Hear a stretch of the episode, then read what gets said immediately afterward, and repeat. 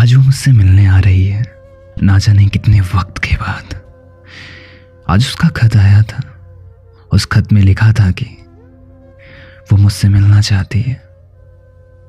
करीब दो बरस बीत चुके थे। हमारे अलग होने को लेकर।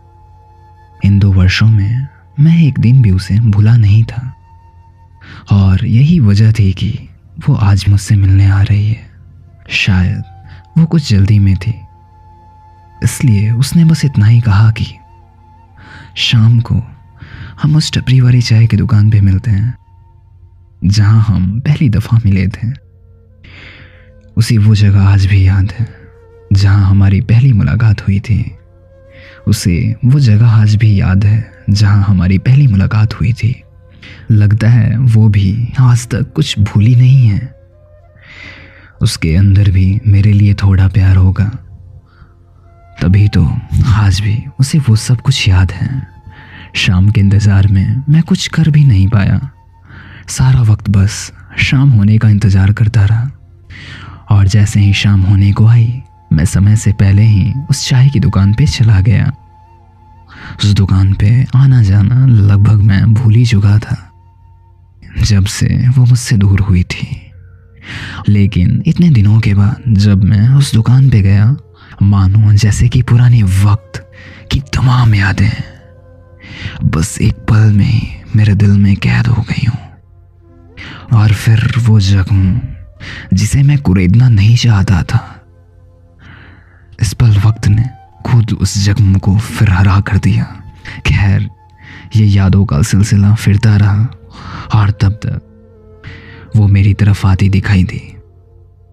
उसको देखकर मुझे खुद में कुछ अजीब लगा। ये अजीब लगना इसलिए था क्योंकि मैंने उसमें अपने कुछ टूटे हुए अंश को महसूस करने लगा।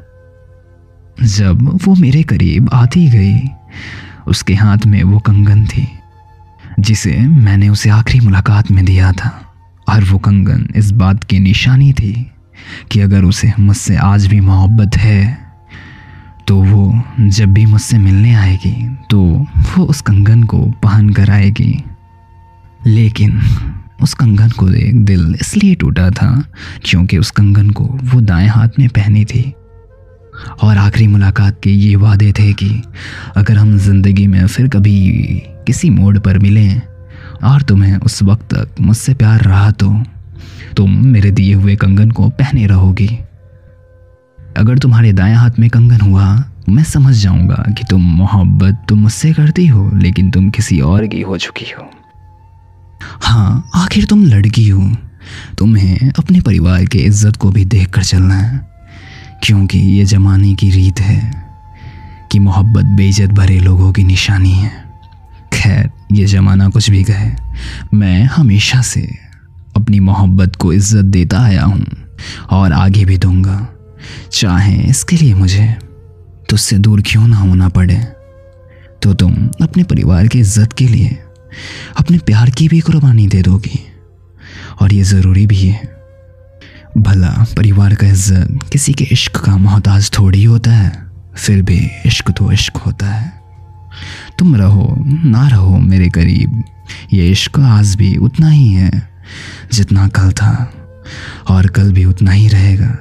तुमसे उसके हाथों में जो कंगन दिखा, उससे तो ये पता चल जाता है कि इश्क और ज़िंदगी दोनों एक तराजू के दो पहलू हैं, जिसे नारी जाति एक समान करके अपनी ज़िंदगी गुजारना जानती है। हाँ उस कंगन को उसके हाथ में देख दिल को थोड़ा सुकून तो मिला, पर ना ही सुकून उसी वक्त मिलता।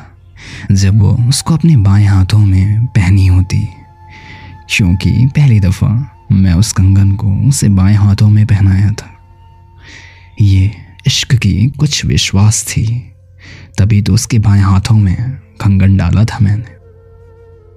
फिर भी खुशी इस बात की है कि वो उस कंगन को आज भी संभाल कर रखी है।